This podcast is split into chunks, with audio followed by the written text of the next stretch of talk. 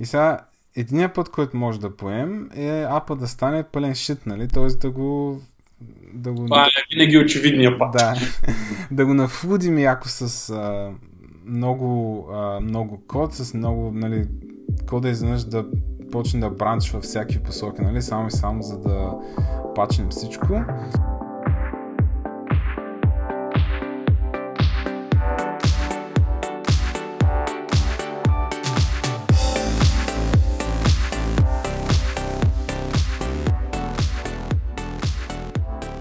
Здравейте, драги слушатели! А, това е епизод 9 на Надкаст и а, отново съм поканил моят първи гост. А, това е Радо Станков. Кажи привет, Радо. Здрасти, здрасти. А, няма да го карам да се представя, защото той вече го направи в първи епизод, така че ако искате да разберете кой е Радо, просто слушайте първи епизод. Това е добра маркетинг стратегия. Това е добра маркетинг. Да, всъщност мога да продължа да каня ние същи хора, за да избягвам това неловко за хората представяне в началото. Ам, добре, ами, с Радо отново ще си поговорим малко за React, а, понеже както знам и той, и, и аз пиша по цял ден, работя с React по цял ден. А, и така, мисля да почнем от а, тази драма с лиценза, покрай тази библиотека и не само тази библиотека, но какво ти е мнението на тебе, Радо, за а, тази история с тия лицензии? А, някои големи компании, като WordPress, примерно, пък и не само WordPress, леко се поотдръпнаха от React. В момента, който... А, всъщност, може би е добре да кажем за как, какво, какво точно е предвид. А, React преди, да знам, известно време, решиха да сменят лиценза на... А, Facebook решиха да сменят лиценза на React. И в общи линии това, което стана е, че ако ползваш тяхната библиотека, един светъл ден, ако те решат, че ти си им конкурент, нали? А, че си конкурент на някакъв бизнес, който те развиват, могат да кажат, а, сори, тук ползваш наша библиотека, не може. Ай, сега тук ще се съдим или нещо подобно. И голям хаос настана. а, що мрънкане, що нещо беше. Някои от големите компании са отказаха се, казаха, че ще мигрират на Vue, примерно. А, и така, при вас някакви такива желания прокраднаха ли са? да. Не, то, всъщност този спор е доста странен, защото в принцип, моят, аз, аз в принцип имах в един, един док файл, си забирах, моите прат всички линкове, които съм събрал по темата. Иха принцип, първо имаше много мисинформация по темата, а, което винаги ме дразни, но в този случай всъщност беше полезно, защото те смениха лиценза накрая. В смисъл, in the end of the day, в момента това вече не е история. Значи, това е, че половината хора всъщност не разбраха точно какво значи този проблем. Този проблем всъщност не е, че, React, че ако ползвате React, Facebook може да ви съди. Това е точно обратно. Facebook не може да ви съди, ако ползвате React. Момента, в който Facebook, ако а, могат да ви махнат лицензите, които ползвате към React, няма такова нещо. Говорим за патентите, които са към React. Значи схемата е, че а, а, това нещо може да работи само в няколко ситуации. Схемата е много проста. А, ти ползваш React в твоя вебсайт. Facebook не могат да съдят за патенти, които те имат върху React. Нямат право да съдят. В момента, в който обаче ти решиш да съдиш Facebook за патент, и, и говоря само за патент. Ако примерно съдиш Фейсбук за това, че не са ти изплатили нещо, или съдиш Фейсбук, че са ти откраднали че нещо там, дизайнер. Само за патент, ако ги съдиш, те ти отдръпват не, път, не целият React, а само патентите, които имат върху React. Тоест, те могат да те съдят за патент, който има, патенти, които имат върху React. Които всъщност повече хора не знаят какви са тия патенти. Техната система отвратителна и трябва да умре. Но идеята е, че това, което нали, значи това нещо е, че ти можеш да си ги съдиш за всичко друго, но просто нямаш право да ги съдиш за патент. Ако Facebook решат да те съдят за патент, тебе, ти можеш да ги съдиш за други патенти, но те нямат право да те съдят обратно за реакски патент. А, Звучи супер сложно, човек, не? Е, това е legal speak. В смисъл, реално това, което се случва, че имаше още една трета ситуация, в пак, която е, нали, обзет схемата е, че ако съдиш Facebook за патент, нямаш право да ползваш React. И хората така, сега ще минем на, примерно, React или там тия другите неща. Обаче, Facebook, тук не говорим за трейдмарк, тук говорим за патент. Тоест, ако, React, пример, ако в Facebook има примерно патент върху GSX, React нарушава GSX патент.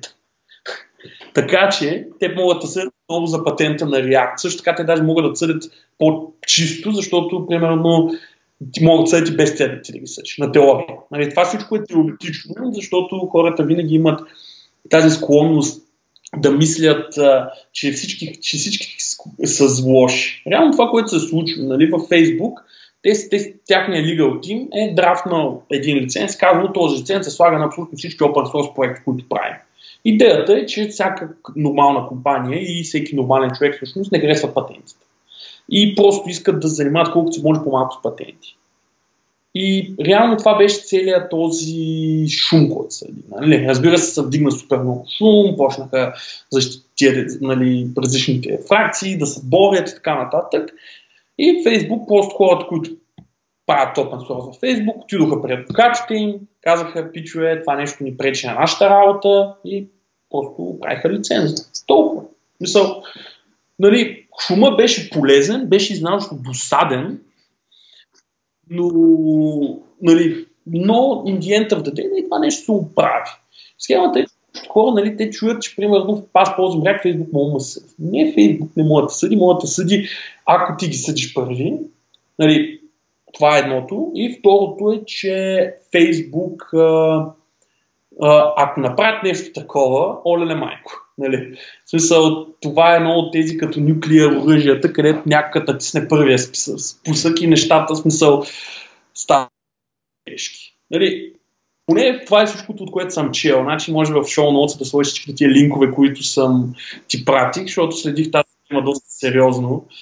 И, и реално, поне от всичко, което четох, нали, това, е, това са заключенията, които видях. Мисъл, индиента за ден, нали, всичко вече се е поправило няма неща. Нали, не давам на никой legal advice, както казва в подкастовете, не давам нито нито legal, никакъв адвайс не давам и не съм подсъдим за нищо. Всичко е на ваша отговорност от тук нататък. Да. да, аз някъде бях, бях минал във Фейсбук. Аз всъщност а, сега след това, което казваш, ще разберем, че аз съм бил нали, малко или много подведен от а, а, от цялата тая вълна, смисъл, начина по който разбрах проблема. А, но, окей, а, бях мерил някъде с Фейсбук, че това всъщност е някакъв леко защитен механизъм от страна Фейсбук, защото Фейсбук, бъдейки нали, огромна компания с толкова много приходи, а, има всякакви хора, които ги съдят за какво ли не, нали, постоянно. Някой беше казал, да, сега не мога точно да се спомня кой точно беше, но а, беше човек, който работи там и каза, ви си представа просто Фейсбук в момента как всякакви хора се опитват да ги съдят за всякакви глупости, нали? И, и те малко или много се опитват по този начин да, да намалят, нали, тия... То няма шанс да ги осъдят, но сам факта, като почнеш да ги съдиш, нали, има разходи покрай всичките тия процеси. И той беше казал, няма да си представя просто какви пари са фърлят, нали, за да може Фейсбук да си покрива разходите от нали, пълни безмислени дела, при някакви такива неща, защото всеки се опитва да граби нали, някакво парче от баницата там. И...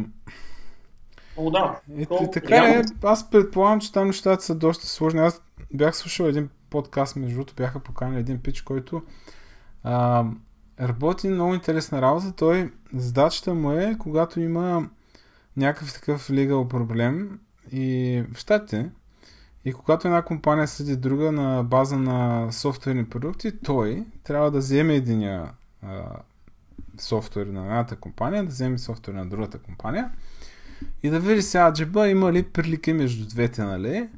И да видим кой е крив и кой е прав, нали? И той а, казваше, че е супер трудно нали, да се докаже.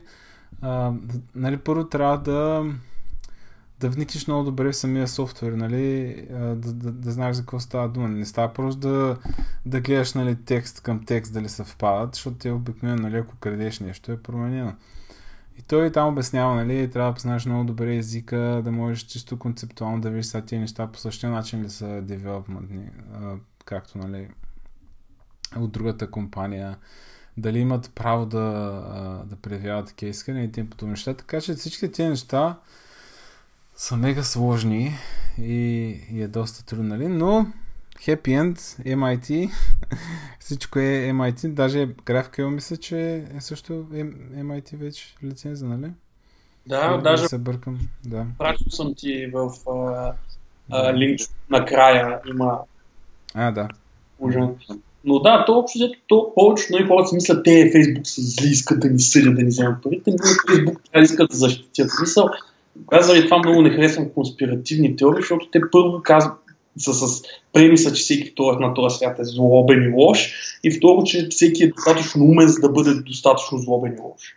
Нали, просто Facebook се опитва да се защити като компания. Мисля, софтуерните лицензии, това за мен е една от нещата, които просто не трябва да съществуват защото реално имаш патентните тролове и това е една съвсем много различна история, за която имам някъде пак един дълъг ноут с истории на iOS девелопери, които бяха съдени, защото ползват API, което Apple им предоставя и те нямат, а това API било им нарушавало някакъв патент за трансфер на файлове в интернет.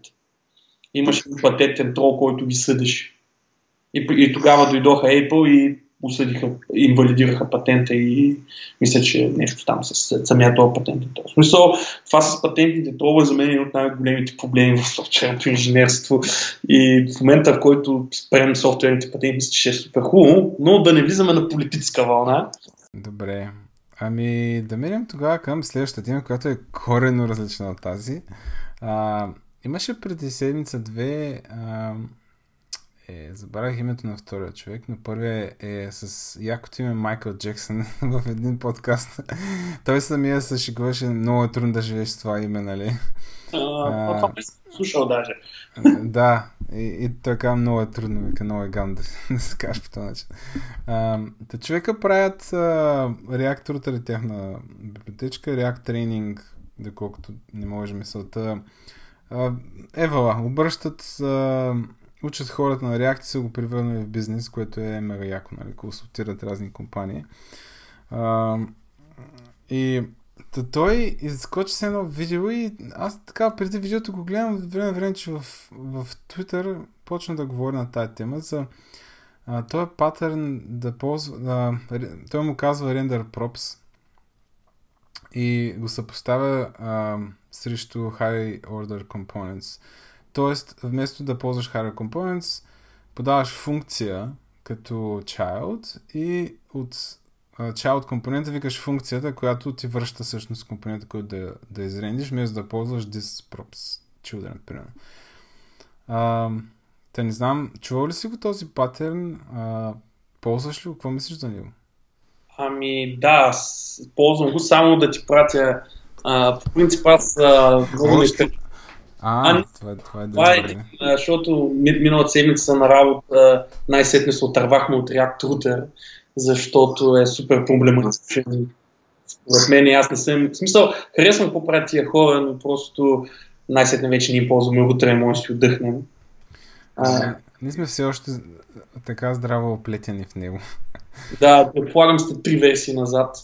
Ами, честно казано, по време просто спряхме да го да го обновяваме, защото всичко се чупеше след всеки апдейт и казахме, е, фак в този път всичко е наред, няма го пием повече.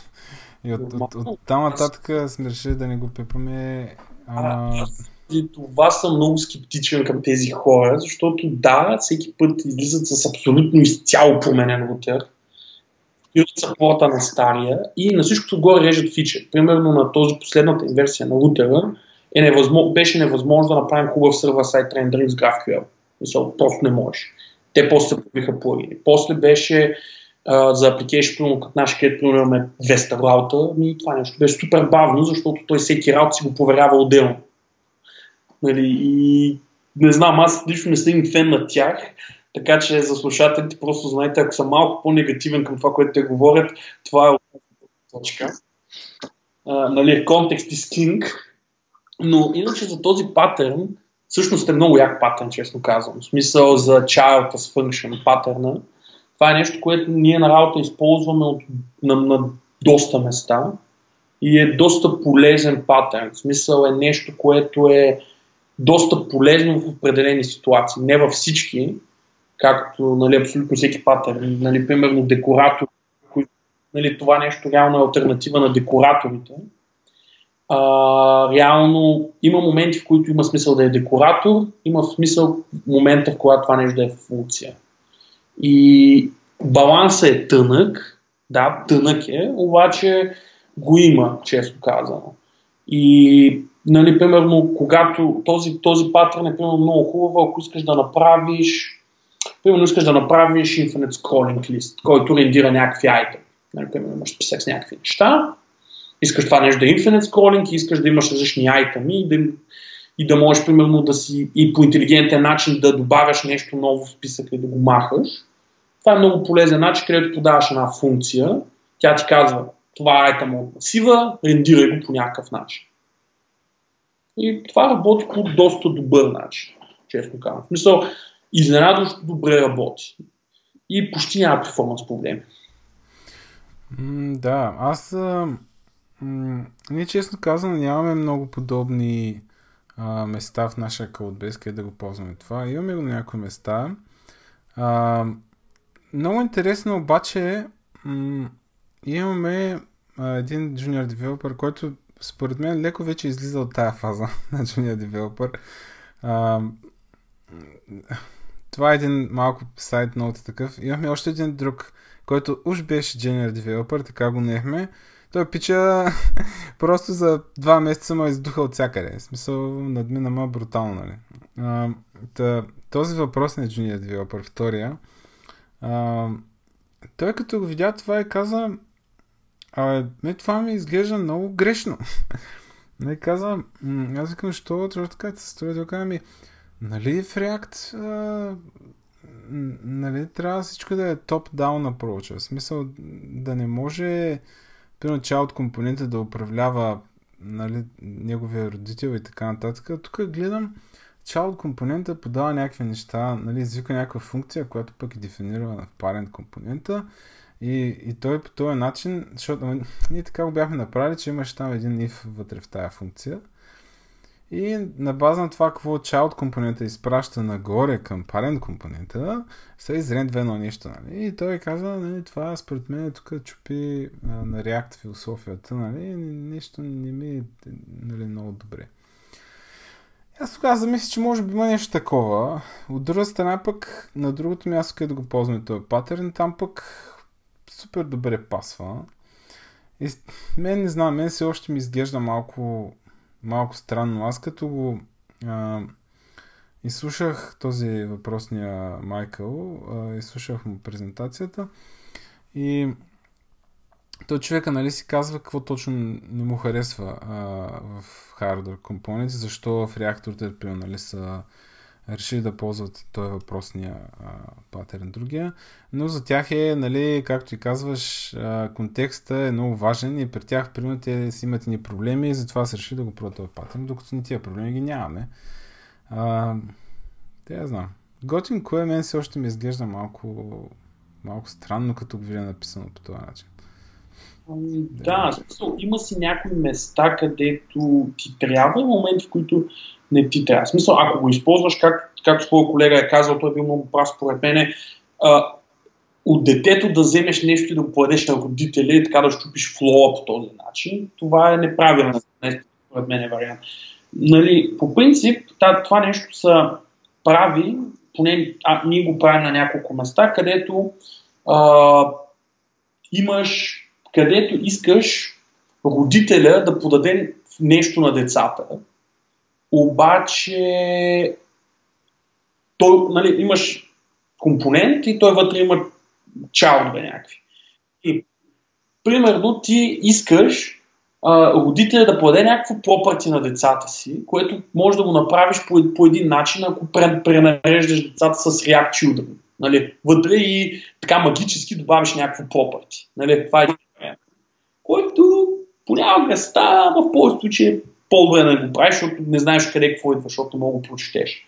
Втория вариант е подаваш му функция. Примерно е този пример, който ти казах. Имаш, спис, имаш компонент, който го наричаш примерно uh, table list. Примерно имаш table list компонент или table компонент. На table компонента му подаваш data source.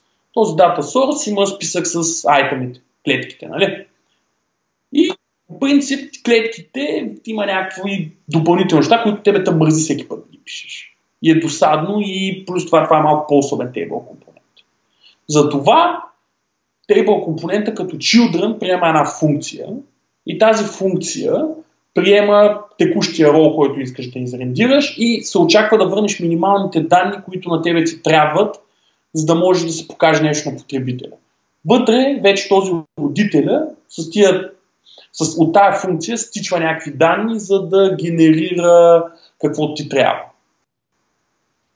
А, альтернатива на този патърн е примерно да подадеш render component property към на тейбъла, който казва, окей, ето тази функция рендира всеки айтем. Който просто изглежда толкова добре. Mm-hmm, да, виждам. Виждам къде отиваш. Аз а, на, на другите места, където го ползваме това е обикновено за а, да ограничим малко знанието на, на, на децата за, за това какво точно трябва да изрендят. Понякога примерно имаме лист компонент. Даже буквално това е нашия use case. Имаме лист компонент, с който в една част от апликейшена изрендва примерно редовете без да можеш ти да ги редактираш, друга част изрендва редовете, в които има едно бутонче накрая, което е нали, там за редактиране нещо или добавяне нещо. И сега понеже има голяма комплексити около този лист, нали, ние сега не искаме да пишем всичко наново, само защото нали, трябва да имаме нов лист, който да се рендерира. И използваме същия компонент, просто а, на детето, което изрендва рола, му даваме тая функция и то връща само, примерно да кажем, маркъпа навънка. И, и ние всъщност от парен компонент решаваме посредством тази функция. Нали? А, какво точно да е. Дали да е само да е read only или да, да можеш да редактираш. А, точно, да, точно. Точно и това е перфектният use case за нещо такова. Use case е, примерно, имаш form help. Примерно имаш един custom form компонент и той приема функция, която на тази функция подаваш, примерно, set, set value функция, get value функция, не ги подаваш тези неща като през контекста надолу. Нали, аз лично на формите обичам нещата да, да имам един контекст, който да подавам нещата надолу, но альтернативата ти е, вместо да имаш контекст, просто формата children да е функция, която и се подават set value, get value, има ли error, няма ли error, един тон функции. И там вече ти си ги използваш тия функции. Тия функции са ограничени да имат смисъл само в, по времето, докато се генерират децата на тази, а, на тази форма. Защото, примерно, ако направиш каудър компонент, който е функция, ти трябва, примерно, цялата ти каудър компонент, който е тази форма, трябва цялото това нещо да го изкараш на един отделен компонент, който вече да го сложиш в място, където се ползва истинската форма и ако нещо не е по дизайна, трябва да пипаш на 2-3 места. Нали, това са някакви use case на този патърн. Един от минусите му, между другото, на този патърн е, че много хора не знаят, че е възможен. А, ами да, аз затова казвам, че като го погледна си още ми изглежда малко странно. А, но... Да, да. So, понякога изглежда странно, още повече изглежда много странно, ако примерно имаш в тази функция правиш някакви други неща и примерно имаш ритърна, не използваш шарова функцията само. И нали, аз лично си харесвам hardware компонентите доста. И ние, примерно, в ProHunt имаме едно, аз се се да довърша блокпоста с броя на хардвер компонентите, които имаме. А, защото едно от готините неща нали, е, че може да направим някои доста интересни неща с тях. Нали. Защото голям примерно имаме хардвер компонент, който проверява пермишените на една страница. Нали, ти имаш хардвер компонент, той приема аргумент като една функция. Тая функция от проповете проверява дали, примерно, дадения потребител има достъп до нещо. И ако тази функция върне false, но се показва там терор и така. Ако не, просто продължава чейна надолу. Нали, много често имаме такъв тип а, hardware компоненти, които проверяват нещо и нали, то това, даже мисля, че имаш някакъв термин, който се казваше Railways Programming, където имаш един чейн от неща, които трябва да се случат, за да стигнеш съксеса, да рендираш компонента.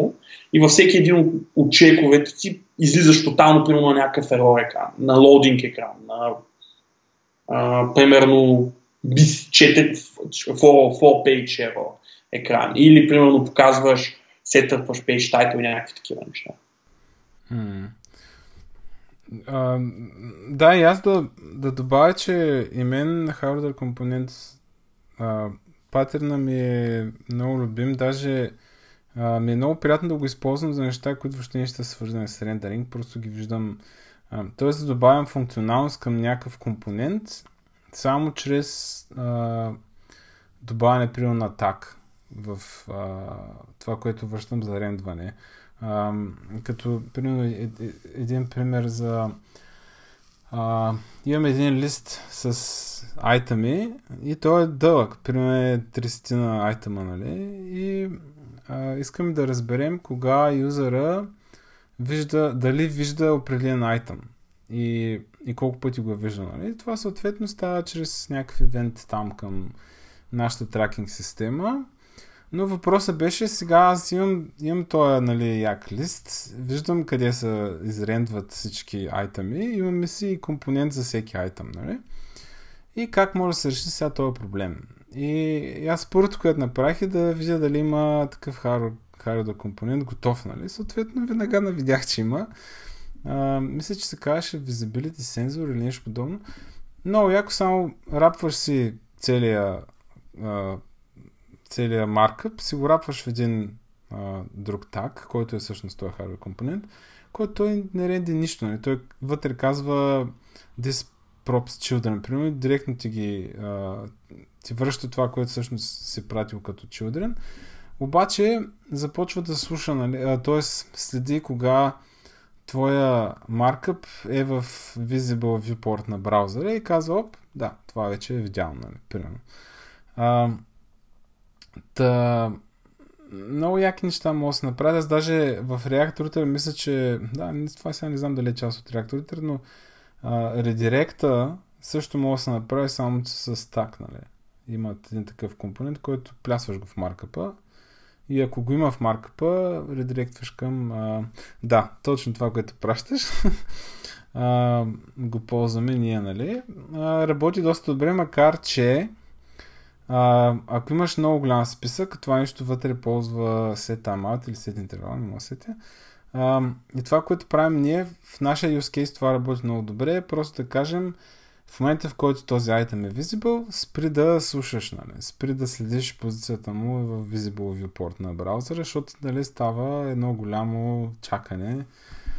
А, просто хората Абе, не съм правил много дълбоко проучване, но това е най-бързия начин нали, да го напишат. И за нашия use case е перфектно, защото аз в момента, в който някакъв елемент каже, оп, да, аз съм видял, нали, мога да го изключа цялата тази функционалност на този, на този item и да, нали, да не ми пука. Ама ако това трябва да ти седи на страницата и ако имаш примерно 50 такива, е, тогава вече става зле, нали? Да, то по принцип а, начина да се оптимизира, защото имахме нещо подобно, то беше scroll observer елемент. В смисъл, когато юзера скролира за нашите infinite scrolling неща. И това, което всъщност ние правиме, едно време това нещо беше изнесено като heartbeat. Идеята на heartbeat е, че примерно имаш, примерно имаме 50 scroll observer елемент на страницата. Няма значение, че са 50.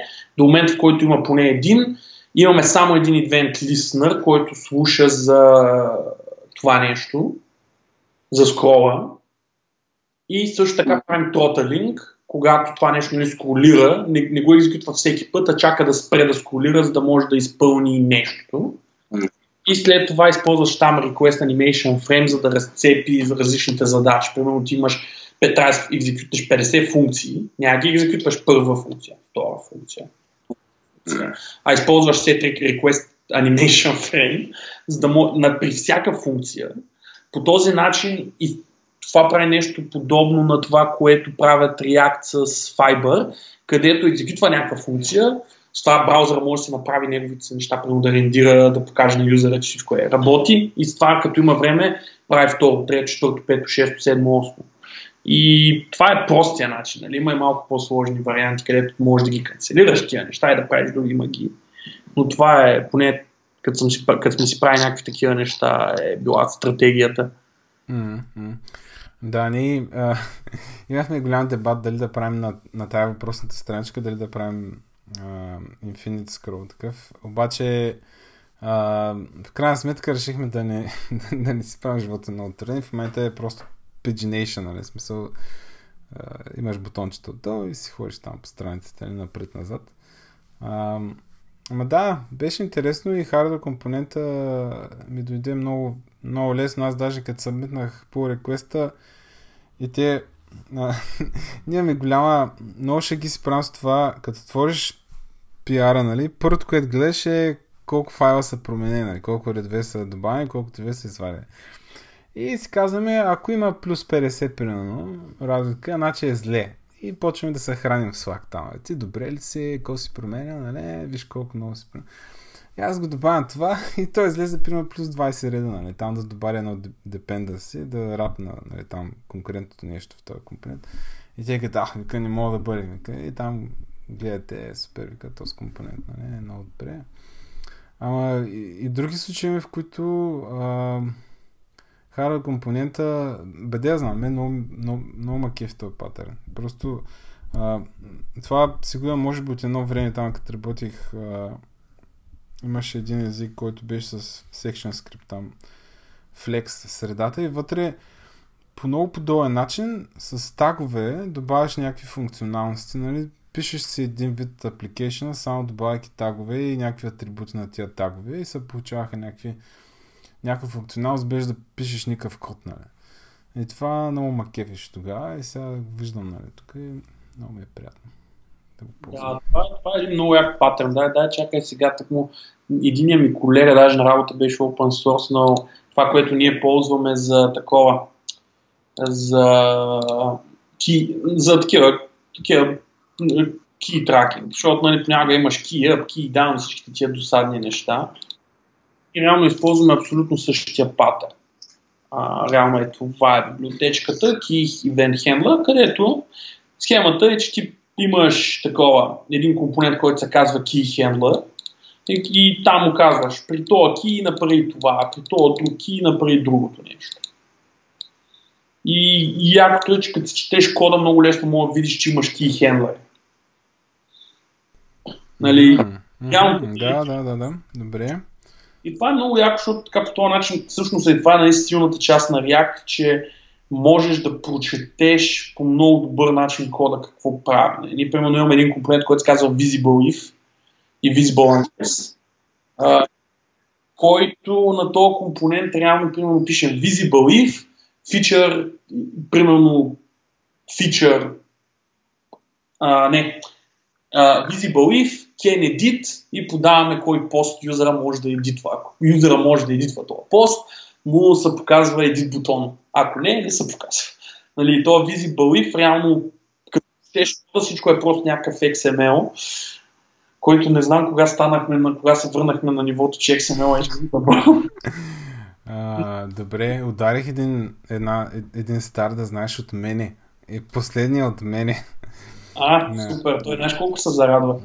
А, ами да, супер. Ни, а, всъщност, аз бях написал нещо подобно, обаче отпадна в pull request не мога да си спомня що. Ама май, май го бях писал на грешното място или какво беше там, не знам. Спомня се, че, че бяха имал такава идея, нали, да рапваме всяко нещо, което имаме нужда от keystroke, нали, да разбереш какво точно е. Да го рапваме в този компонент, нещо подобно беше, ама окей. Okay. Супер, добре изглежда. Да, имаме много такива подобни компоненти. Примерно имаме Windows Resize, примерно, като ресайзнеш Windows да прави някакви работи.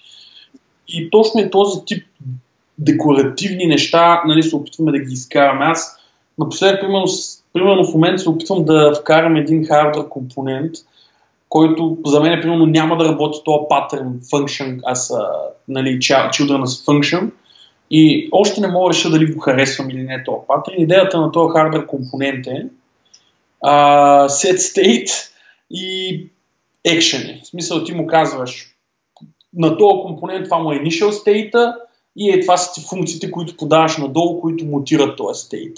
Идеята е, че искаме всичките ни компоненти да използват само, да са само functional компоненти, да нямаме класове. Защото ние даже имаме линтера ни, ни забранява да имаме нали, линтер ни поверява дали е задължително да е класов компонент, защото предпочитаме само functional компоненти. Добре. А, аз тук мога много да говоря на, на тема а, functional, т.е. в главата ми е една голяма каша покрай тия класове и как точно да менажира стейт, нали, трябва да имаш а, stateless или stateful и в какви случаи и тем подобни неща. Аз в момента а, дълбая много към а, state machine паттерна и този state design паттерна. И там е, са ми много интересни нещата. Все още не съм успял да го продам на, на колегите си, нали, да, да ползваме повече state machines в, а, в нашите апликейшени. Обаче а, започвам се повече да се убеждавам, че то даже между да го отвориш Redux, защото вие нали ползвате Redux всъщност? А... Нека се върнем на тази тема после. Добре. А, а, само едно леко отклонение да кажа, че Redux, дори първото изречение в документацията е, че Redux а, е даже ще цитирам, ще цитирам Redux is a predictable state container for JavaScript apps. Тоест, Redux не е state management, Redux е само нещо, което ти пази контейнера, state management е нещо друго, но както е. Та започвам много да дълбая в тая посока и, и ми е много интересно и скоро според мен, защото не съм само аз, нали, а, стигнал до тези изводи, а, някакси, макар да има толкова много библиотеки и макар Redux Pattern да е много яко нещо и, и Flux, нали, всичко да е, а, в крайна сметка не решава много фундаментални проблеми в а, UI development. Тоест, яко е да се ползва, добре изглежда application, обаче, примерно ние сега имаме там един случай, а, то не е един даже, просто апа ни е на един от аповете на такова ниво, че той сега на този етап трябва да почне да покрия много повече кейсове от, от, от кейсовете, които сме имали в началото. Тоест той почва да, да расте, нали, бизнесът иска още и повече нали, фичери. И сега започваме а, а, точно този момент, в който се тества, нали, а, този паттерн, който сме избрали, дали наистина ще издържи на този напън, защото искаме да покрием адски много неща. И сега единият път, който може да поем е апа да стане пълен шит, нали? Т.е. да го да го... Това е винаги очевидния път. Да, да го нафудим яко с а, много, а, много код, с много нали, кода изведнъж да почне да бранчва всяки посоки, нали? само и само за да пачнем всичко. И тук вече идва опита на моят им лидер, който обикновено така много хубаво ма спира в някакви по реквести и с него седим така по а, няколко дена над един компонент, докато той е влезе в production, защото а, гледаме наистина във всеки pull request да не вкараме нов код или поне нова логика, която да управлява някакви нови неща и тем подобни нали, подходи. Тоест, а, в момента а, това, което плащаме като а, такса, заради това, че примерно не сме мислили на тия неща в началото, той няма как да мислиш според мен, докато не стигнеш до този момент. А, това, което плащаме в момента е във време, което отива в дизайн на нещата, което мен лично Макив е супер много, защото е много интересно. Нали? Аз предпочитам да дизайнвам някакви неща, отколкото да пиша код всъщност. А, та, ние мислим много, много ги мислим нещата в момента, точно поради тази причина, че да не а, нали, да изглеждат добре, да са четими и също време да може да се екстендват. Нали? И това е, аз го виждам поне големия опит на този човек, който а, така много ми помага и много ме надъхва да продължавам в този дух. Защото до сега, ако бях на друго място, съм абсолютно сигурен, а, че е, все не знам да може, естествено има и други хора с такъв опит, предполагам, но а, просто виждам как, ако не беше той, този application ще я прича на такива спагети ще да е, че просто си щях да напусна на компанията само и само да се отърве от този application, защото той не се става много сложен. Просто има много неща, които трябва да се образя. И така се гордея нали, с това, което правим, защото а, изглежда добре. А, звучи много яко. Ами, да, звучи яко. Аз а, а, няма да спирам да казвам на някакви ретроспективи, които правим или примерно като правим one-to-one с CTO, защото ние през седмица имам one-to-one с него. А, нали, си водим такъв разговор сега, как върви работата, нали, той там се интересува от тези неща. И аз всеки път му казвам едно и също. Човек казва, му, човече, нашия тим лидер, ето е фронтенд тима, дед говори, казвам, той е изрод. Просто. Викам, той, аз не знам. В смисъл, човека е с... Мисля, че е с 5-6 години по-възрастен от мен, обаче човек има такъв опит. Аз просто не случайно е тим лидер. Нали? Смисъл, супер яко му се кефе, защото той вижда някакви неща, които аз не мога да видя. Нали? Сега, а, по време даже си бях поставил за цел, добре, сега аз този по реквест е готов. Обаче, например, този сутринта и си казвам, сега няма да го пусна. Ще мисля цял ден. Нали? ще мисля яко цял ден. Сега ще видя сега, кое, къде може да има дупка, къде ще ме захвани, нали? къде ще пусне коментар сега, това добре ли е, тествано ли е, нали? как е тествано, всичко. Мисля, мисля, примерно половин ден, става 5-6 часа, нали? пращам към човек тук е един по реквест, за да първиш код ревю. Гледа го, гледа го, примерно след половин час почвам, получавам имейлчета от GitHub, нали, с коментарчета и вика, еми, е, това е. Просто не мога да го бия, нали. Да, смисъл, а, а, и, и, и, и това е, между той, той ми го е казал това от време на време за мен. Вика, а, защото ни, аз имам щастие да первам много често с него. И някой пъти той се с нещо, примерно. А, и вляза аз да кажам, и аз виждам нещо, което той примерно по ден не е могъл да го видим. Това е а, изцяло просто погледа на човек, който е извън контекста, нали? извън скача в него и като не съм гледал този код примерно 2-3 дена, нали? мога да видя някакви неща, които ти вече ги пропускаш, като гледаш примерно по цял ден. Да, то, виж сега, значи, той, нали, а, той, аз, аз често казвам, много обичам, когато някой мой пиар е като контролно на първокласник. Червено, червено. червено.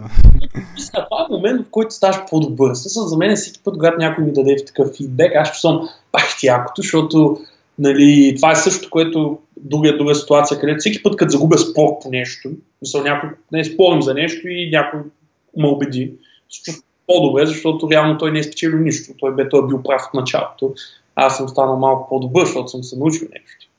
И го има това, че нали, много често нали, влизаме си в някакъв проблем, почваме да си копаем и това, че си копаем, нали, в един момент почваме да, да правим усилия. В момент, в който нещо вкарваме усилия, то много тежки усилия, нали, започваме да, да, да движим в една посока. И когато някой дойде отвънка, а, е много, нали, първо гледа с чист поглед, второ, нали, ти примерно си правил нещо, направил си супер якия компонент, всичко си го изпипал и ти си го направил толкова добре, следващата стъпка е очевидна каква е. Да го направиш още по-добре.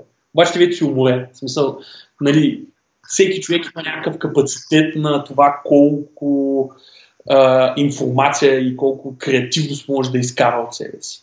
И ти си карал твоята цялост да го избуташ до някакъв момент и човекът просто идва в следващия момент, той вижда, а, е, това много чисто си го направил. Защо толкова чисто си го направил, че виждам как може да се подобри. Нали, и това е много яко, че има такива нали, тим, тим лидер, нали, е много яко, че имаш таки, нали, такъв човек, който, нали, защото както виждаш и ти му помагаш на него, нали, то не е само едностранно. Нали. То, това е точно на това ниво хора. Нали. не може там да бъркам и да помня какви ще говоря. То много, много интересно, че а, нали, той е тим лидер, обаче а, някакси не го усещаме като... Тоест, а, усеща се, че, че, е с, че е с голям опит, нали? Смисъл, това, това се усеща. Но ние не го възприеме като някакво шефче, нали, деца, на командори там, защото той а, реално погледнат никога не е бил, а, не се е държал по този начин. Нали? Смисъл, винаги е, бе дай сега да видим, нали, сега, що така, дай, дори нещо, а, когато спорим за някакъв дизайн, нали, и, и той никой не си налага мнението, което му прави чест, нали, че а, не... То е, това е толкова добър. В смисъл, то това е добрия лидер. В смисъл, добрия лидер не го следва, защото ти е шеф, а го следва, защото вярваш в него. Нали? То даже има такава дефиниция, казва се неформален лидер. Нали? Нали? И когато формалният и неформалният лидер са един и същи човек, тогава всъщност екипа работи по изненадващо добър начин. И, нали, защото то обикновено, да, този човек е нали, с опит, той допринася, нали, но той сам не може да си шипне тия всичките неща. Ако той трябваше да върши работа на всички ви, нямаше да и половината, защото чисто физически и ментално в един момент прегряваш. И това, че нали, тия неща са взаимно, нали, лидера се развива и вие се развивате покрай него. Нали. Поне така звучи, което звучи хубаво. Да, аз съм. Моята сила поне, аз така съм известен в компанията, че а, има някакъв бък, аз мога много бързо да го открия да го правя. Нали? Правя го това много бързо. А, той е точно противоположното. Той трябва много бавничко да види нещата, нали? защото той, неговия бекграунд е, той идва от компания, в която нещата се случвали бавно, постепенно, agile, всичко е добро, било нали, наред. Аз обаче идвам от някаква агенция, където трябва да го шипнем за две седмици това нещо, пъчни го по някакъв начин, опре го да работи, нали, шипва и давай, качва и готово, нали, да върви. И а, и, и аз и затова и на моменти работя по този начин, макар да няма нужда. Тоест аз, примерно, сега фокусирам се много силно за половин час, купая здраво, намирам го бъга, оправям го набързо, нали, и давай по реквест, те докато питат какво става, аз вече, нали, едва ли не, почти е мържнато вече. А, но е много хубаво да видиш този контраст между него и него, където той, примерно, а, обича така да, си, да се разходи, нали, да види сега това, що е станало, да го анализира, нали, да види сега дали примерно няма да се стане втори път, нали, какво мога да направим по-добре, за да не става, нали, ама сега има ли репортинг за това, ако стане, пък ще разберем ли, че е станало. На някакви такива неща, които аз въобще не мисля за това. Вика, казвам, сега това е чупи целият на продъкшн, трябва да се оправи. Скачам, копам там, добавям няколко букви и аре е готово, нали? Да, пратих ти едно линкче, може да е интересно на Кент Бек. А, значи The Three Faces of Organization. Принцип аз имам една теория за стартъпите, че е много подобно. В смисъл един стартъп минава през три фази. Кен Бек сега на конференцията точно това си говори с мейнтейнер на Selenium. Точно той ми даде линка на тази статия, че компанията, нали, ти като имаш нещо, минаваш през различни фази. И тези фази са глобални и локални. Значи глобалните са, а, че компанията ти почва в Explore мод. Почваш в Explore мод. Explore мод е експериментираш. В смисъл, шипваш много бързо, тестовете тогава не са толкова важни, защото бизнес логиката се сменя всеки ден. Реално. Mm-hmm. Точно, да. Тези неща, нали, на тебе ти, ти, трябва да излезеш на продукция. Още същото е в един стартъп. Първата ти фаза на един стартъп е, където той трябва да намери за какво съществува този стартъп. Втората ти фаза се нарича expand. В тази част ти си намерил продукта, това е вече най-кушал частта, ти си намерил продукта и тук вече трябва да екзекютваш, за да можеш да стигнеш до grow фазата. Където промяната и цената на тая промяна, нали, тук вече почваш, вече тук тестваш по-сериозно, нали, не е супер тежко, но бизнес логиката ти пак се сменя, но тя се сменя в градивно, докато в първата фаза е чупе се. В смисъл там буквално се сменя бизнес логиката всеки ден, докато тук нали, тя само надгражда на вече съществуващото. И финалната фаза, както и преди един стартъп, финалната стаза, която е Optimize, ти вече си profitable, в, на Beck е екстрактваш value. В смисъл, вече бизнес логиката се сменя рядко, вече си в, не си в maintenance mode, но идеята е, че тук грешката ти, примерно да, някъде къде ти трябва тест, грешката ти е, ти струва много повече, отколкото с фичъра. Нали, тук започваш да забавяш, защото ти не искаш да правиш грешки. Нали, ти, и, и тук вече нали, влизаш в абсолютно там всичките тежки варианти. Нали. И това нещо е в, в, лайфстайл, в целия лайфстайл на една компания. Също и в един стартъп. Имаш първата фаза е Explore, нали, търсиш някакви работи, втората фаза ти е Grow, където вече си намерил продукта си до момент, в който си profitable и след това е Optimize, където почваш вече да гледаме Абе, тук даваме много пари на тия хора, да намалим такива, да правим и такива неща. И нали, това, което Кен Бек, нали, това, което говорихме пича от Selenium, А, той, той каза, че това също, също така го има не само като организация, ти го имаш и в фичър. Имаш разделение на фичери. Примерно имаш бъгфикс. Бъгфикса го правиш супер бързо, защото е критикал на продъкшн, нали, трябва да влезеш с голяма с теслата и режем какво намерим. Нали. Имаш такъв тип неща, където са много фундаментални промени по системата, които трябва да се направят много внимателно, защото е нещо много важно. Нали, ние на работа сме в някаква такава weird фаза в момента. И точно, нали, както ми го описваш, при вас е нещо подобно в този цикъл на действия. Да, ние, а, аз така с а, гордост мога да кажа, че май сме май-май към тази третата фаза, защото в момента а, нещата, които променяме и които добавяме, нали, са мислят много. Много повече, отколкото се мислиха в, в началото, нали, предполагам. А, защото да, вече имаме някакви клиенти, там се ползват саповете, нали, много, много се влага в... А, Даже като шипнем нещо, първо се тества примерно на някакви там 100 човека.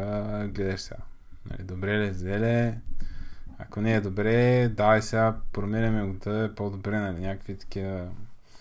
И да, значи, да, тази, вие сте в тази по вече фазата, където нали, тези неща са важни. В смисъл, тук е по-важно да шипнете, да не щупите нещо, отколкото да шипнете нещо ново. Mm-hmm. Къде отиде разговор? какъв, така, е, какъв реакт, какво нещо? Почнахме от State машина, минахме към Redux, след това стигнахме за ревютата и това за, кен, за фазите, което... Да, и тук вече там са... Ако искаш да се бекнем, ами, да са а, точките. Аз гледам, че всъщност още няма час, според мен. А, Ами, може да покрим още нещо от моите неща, да съм си ги отбелязал. Окей, okay, да. А... Само за машината да ти кажа нещо. К- кажи за стейт машината. Това е много... Аз сега много съм за стейт машините. Кажи, кажи. Първо, сет стейт мога го ползваш колкото си искаш. Мисля, това не е толкова. О, да. Окей, okay, да. Това... Второто е, че а, аз примерно това, което се опитвам да изкарвам при нас, просто все нямам време, е, че реално една нормална веб страница, смисъл една страничка, която показваш, тя си е стейт машина и тя има няколко различни стейта. Първия стейт е loading стейт, където ти показва спина или някакви такива неща. След това минаваш на следващ стейт, който примерно е error стейт. Примерно зареждаш продукт, този продукт не съществува. Това е друг стейт на цялата, на цялата страница. Нали, а, третия стейт е примерно е стейта, в който ти показва success. В смисъл вече ти показва самата страница. Имаш още някакви такива комплиментари стейтове. Нали. Примерно юзера няма достъп до тази страница, е също error state, но е тип, различен тип error state. И ни, нали, нашите страници органично станаха точно такива стейт машини, където с тази страница. А, имаш и там още един стейт, който примерно от страницата е била сервер сайт редната. И реално нашите страници всъщност чисто органик са такива стейт машини. Нали, ние го правим този стейт е разцепен на декоратори, аз опитвам да го вкарвам на, на един компонент, който му казвам page компонент. И този page компонент той проверява. Аз в момента лоудвам ли данни, за да покажа контента. Окей, okay, лоудвам, показвам спинър, нищо друго не работи, защото няма смисъл да има нещо друго. След това контентът е зареден. Този контент се е заредил. Намерено ли е нещо? Не, нямаше такъв продукт. Окей, покажи ерофта. След това проверяваш, ако контентът е бил зареден, проверяваш за някакви грешки то юзера има ли достъп да гледа тая страница? Ами не, няма. Окей, покажи му еро. И накрая стигаш вече до самата страница. И всяка тая, тая твоя страница минава през тази стейт машина, която стои за, всяка, за всеки екран. И при нас това в момента се опитвам да го изкарам. Ние в момента го имаме, но това е просто комбинация на три различни чека, докато реално те просто един стейт на тази страница и това ще оптимизира mm-hmm. Добре, сега мога да кажа само нещо евала, че сте го видели това като патърн, защото аз смятам, че хората пишат постоянно стейт машини, но те не осъзнават, че това, което правят е стейт машина. А, откъдето, а, откъдето се стига до момента, в който тази стейт машина не е имплементирана правилно и, и има много edge кейсове и много бъгове точно заради това. Нали? Това е в много голяма степен при нас в момента а, имаме на много места. Мога да кажа, че са повече от 10 сигурно, където а, виждам стейт машината, виждам как е имплементирана и просто има някои пропуски, които чупят нали, този патърн. Всъщност и в момента, в който го щупят, се получава бък или се получава някакъв edge case, който не сме покрили. А, като някакво пример, че малко мога да ти дам е, примерно, а, имаш input поле, въвеждаш нещо, цъкаш Enter, това нещо трябва да се сейфа. Нали? И пускаш реквеста. И сега в този момент, ако всичко беше имплементирано с state машина, ние щяхме да сме в state, примерно, който е saving или sending или нещо подобно. И мога да кажеш, в този state ти не мога повече да пишеш това поле. Нали? Обаче не. В момента а, нали, това вече е решен проблем. А, но а, този проблем се решава идеално с state machine, като кажеш, че имаш е то е този state, в е този state мога да правиш това, в този другия state мога да правиш това. А, и, обаче заради факта, че всъщност имаме нещо като state machine, защото логиката на този компонент, нали, там въвеждаш нещо, всеки път има някакъв екшен, дето пълни това в стора, нали, апдейтваме UI-а, като натиснеш Enter обаче, а, вдигаме някакъв флаг в стора, който казва, а, сега сме сейвинг, нали, сега това не е другия стейт, нали. И сега трябва някъде менюал, да, т.е. Да, да отидеш ръчно и да кажеш на момента, в който а, аз сейфвам, не мога да пишеш в полето, примерно да го дизейб, да му дадеш disable, нали, за да стане тази работа и се получи а, чекове.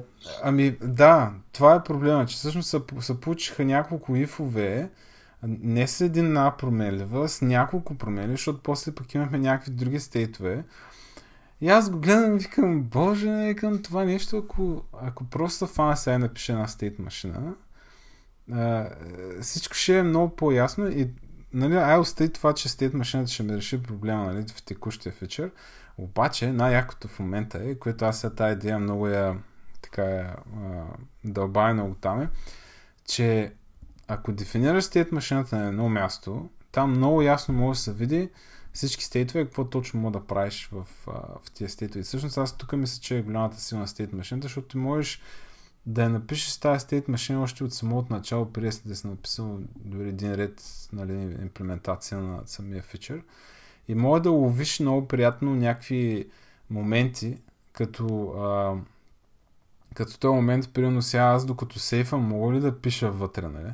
Защото а, докато, докато пишеш, докато си описваш стейт машината, примерно в някаква табличка, а, ти а, така се получава едно задаване на едни въпроси. Примерно казваш сега, окей, сега имаме този стейт, обаче какво мога да правя в този стейт, нали?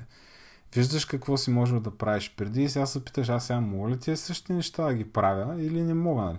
И от, ако това го бяхме направили с State машина, още точно на този етап аз шах да видя а, чакай сега, когато съм бил в този дефолтния стейт, аз съм можел да пиша в полето, а сега като сейфъм, аз мога ли да пиша тогава? И, и тогава съм щял да ловя този бък, нали, който сега при ни качваме го на един бокс там, нали, и даваме на, на Product Owner да тества този фичър. И той пише си цък, там, пише си някакви В момента се чупи това, нали?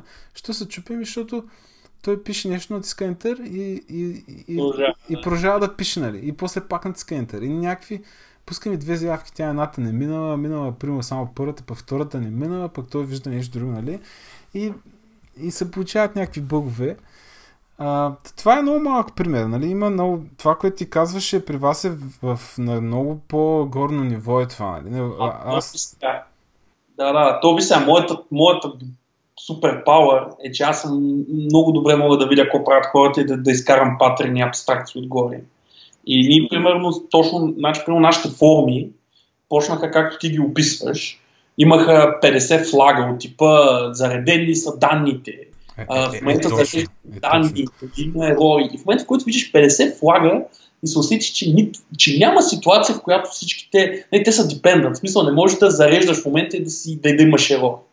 Нали, тия неща си конфликтват и реално ние изкарахме, просто аз като видя нещо такова, изкарам нещо, което се казва state и, и, и там се дефинираш какви са стейтовете. И всичките ни форми точно така бяха точно по този начин. Има форм, самата форма има няколко стейта, два, три или четири, там сега не спомням колко, и на база на тях се взимат тези действия. Нали. Примерно, а, нали, имаме save state, който имаме и не някакви комплементери неща. Примерно, като си save бутона, примерно, с това имаш чекбокс a best successful или имаш error или така нататък. Но е точно и тия неща, че точно формата е една такава state машина и нали, аз, аз всеки път като видя два флага, значи а, за слушателите, а, слушатели, ако видите два флага, които са из нещо си, и тия два флага са dependent. В смисъл не може и двата, примерно, не може единия да е true, другия да е false, не може единия да и двата са true, или не може или двата са false. Това че имате някакъв стейт някъде и е по-добре това да го изкарате като константа някъде и си кажете имам тия три стейта, примерно. Нали, това, че имаме functional programming, не знае, нали, state functional programming, не те хората като чуят state, си викат, ама то state машината, това не е functional programming, не е functional. Просто state ти е структура, нали, не е едно нещо.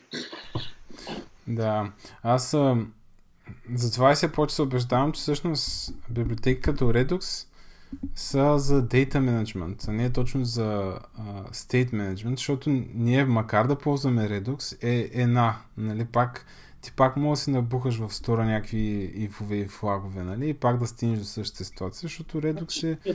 За мен е, Redux има една цел. Първо, rendering, mm-hmm. което няма как.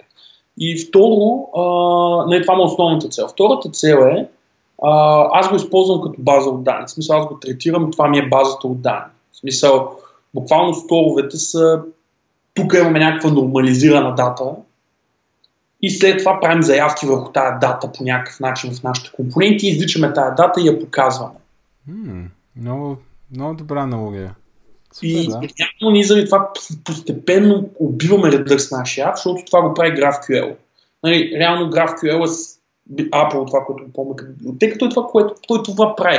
Той прави заявка, взима тия данни, вътрешно си ги нормализира, на нас като потребители ни дава това, което сме му поискали и той се грижи за тази гадост, като това а, да, да си чеква това нещо се апдейтнало, това се изтрило и така нататък. И реално Redux в един момент се усетихме, че постепенно, не, аз не сме добавили редюсър от, сигурно, от, от май месец. Сигурно. И по, само ги трием, защото се оказва, че ни трябва. Нали, има някакви редюсери, които ни остават, които са някакъв global state, което общо взето е някаква, искаме някаква глобална променлива да стои, да стои в Redux. Примерно, натиснал си някакъв бутон, да ти излезе един попъп отгоре, successful си направи нещо и като кликнеш кокик да го затриеш. Нали, това е пак точно записваш нещо в база и триш. При нас реално Redux го тринахме буквално като база от данни. Много добра аналогия. Това ще го използвам за базата от данни. Но... Което доказва моята теория, че това всъщност е data management. Нали, не... сега. А това съм прав, да. Ако бъркам тотално. Uh, добре, ами аз да, да направя малко self-promotion here, here. Да, да направя малко self-promotion тук да кажа, че всъщност ще говоря за state машини на DevReach, който искам всъщност така малко фал, защото те билети са свършили, доколко знам, но който ще дойде, може да дойде на моята лекция да слуша за стейт машини. А, да направи един shameless self-promotion. Всеки може да направи self-promotion в този подкаст. Да. Аз организирам един React Meetup, на който Краси ще говори след DevReach. Надя...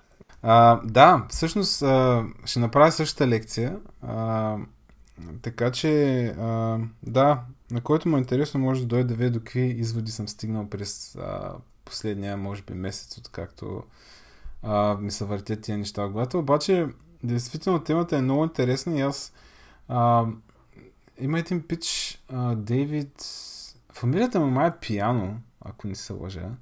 А, се произнася по някакъв по-странен начин. Да, аз, ще добавя, да не забравя, чакай, тук ще, ще го напиша заедно с твоите линкове. Ам, та той направи една лекция м- на на някакъв React.conf беше или нещо подобно. Мисля, че в щатите на някакъв React нещо си беше и човека говори точно за state машини. И, и точно след а, неговия ток някакси така гледам хората и му пишат, нали, там в Twitter и а, се интересуват от, от този вид а, този вид патърн, използването му за решаване на проблеми, което а, за мен всъщност има голям смисъл в него. Тоест аз някак си осъзнавам, че на много места, нали, то както всяко нещо, както всеки патърн, нали, не мога го приложа навсякъде, защото би било нали, безмислено, но на много места, а, особено в правенето на UI, нали, всичко е state.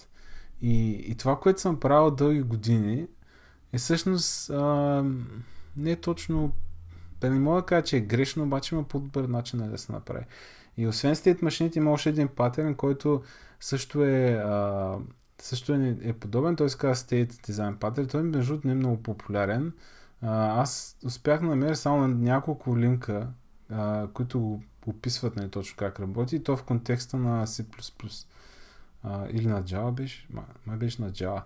А, но, но паттернът е също много интересен. А, там само, че е малко по, а, по-хардкор е за имплементиране според мене. Но, но пак е някакво решение точно за state management. И, и да, така че елате на митъпа. Ще се радвам да си поговорим на тази тема, много е, много е интересна.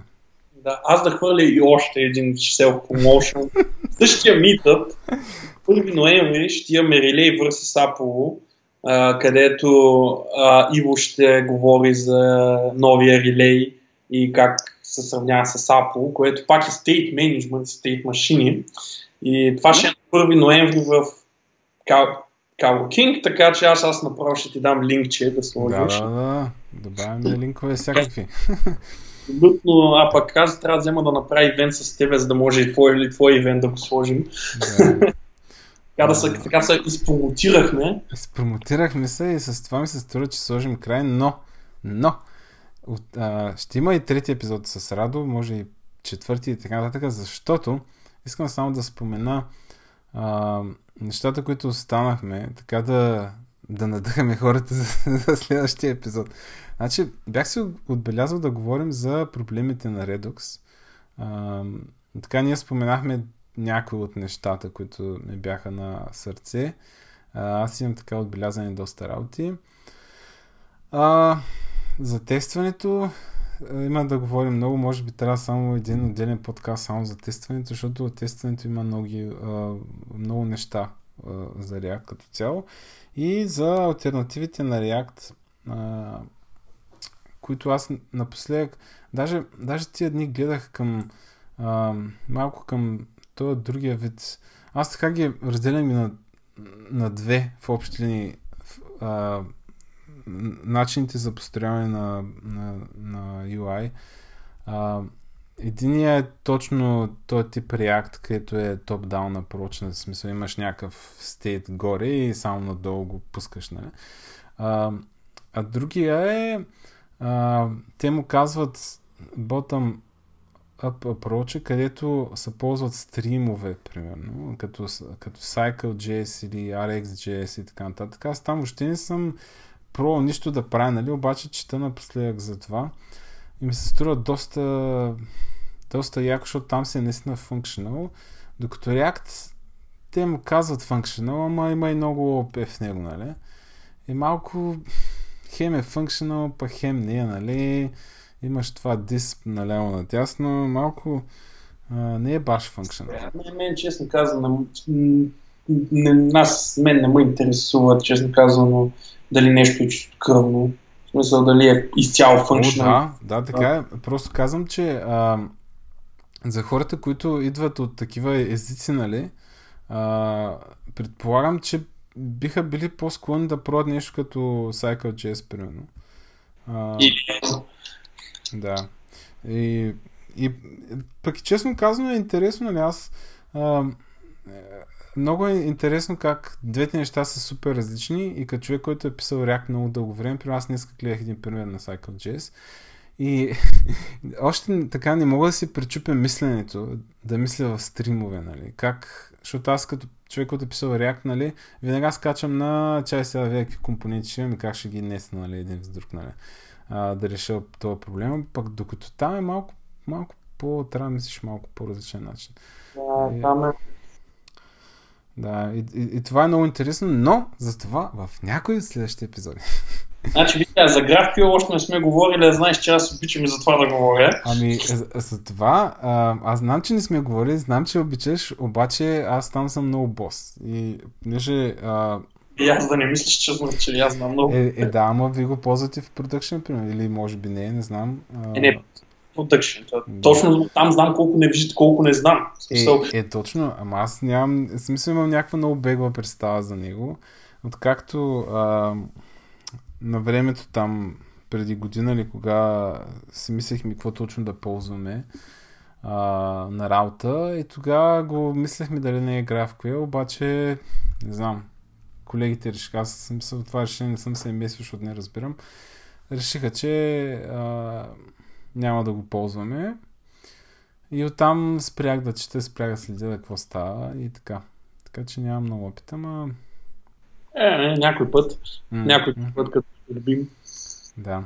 Добре, ами да, да слагаме край на този подкаст, който според часовника е поне час и 10. Надявам се хората да стигнат до края, за да чуят тия селф промоушен нещата. Защото... началото? Не, знаеш какво ще направя? Просто ще ги изрежа и ще ги сложа в началото, нали? И после останалото. в линковете в, там в блокпоста и... Да, да, оф, да. Ще го, ще го добавя. Ами добре. Имаме и като маркетинг все пак. Ние сме едни маркетинг гурута. Ох, маля, маля, остави, остави. Добре, ами чао от мен тогава. Чао и от мене.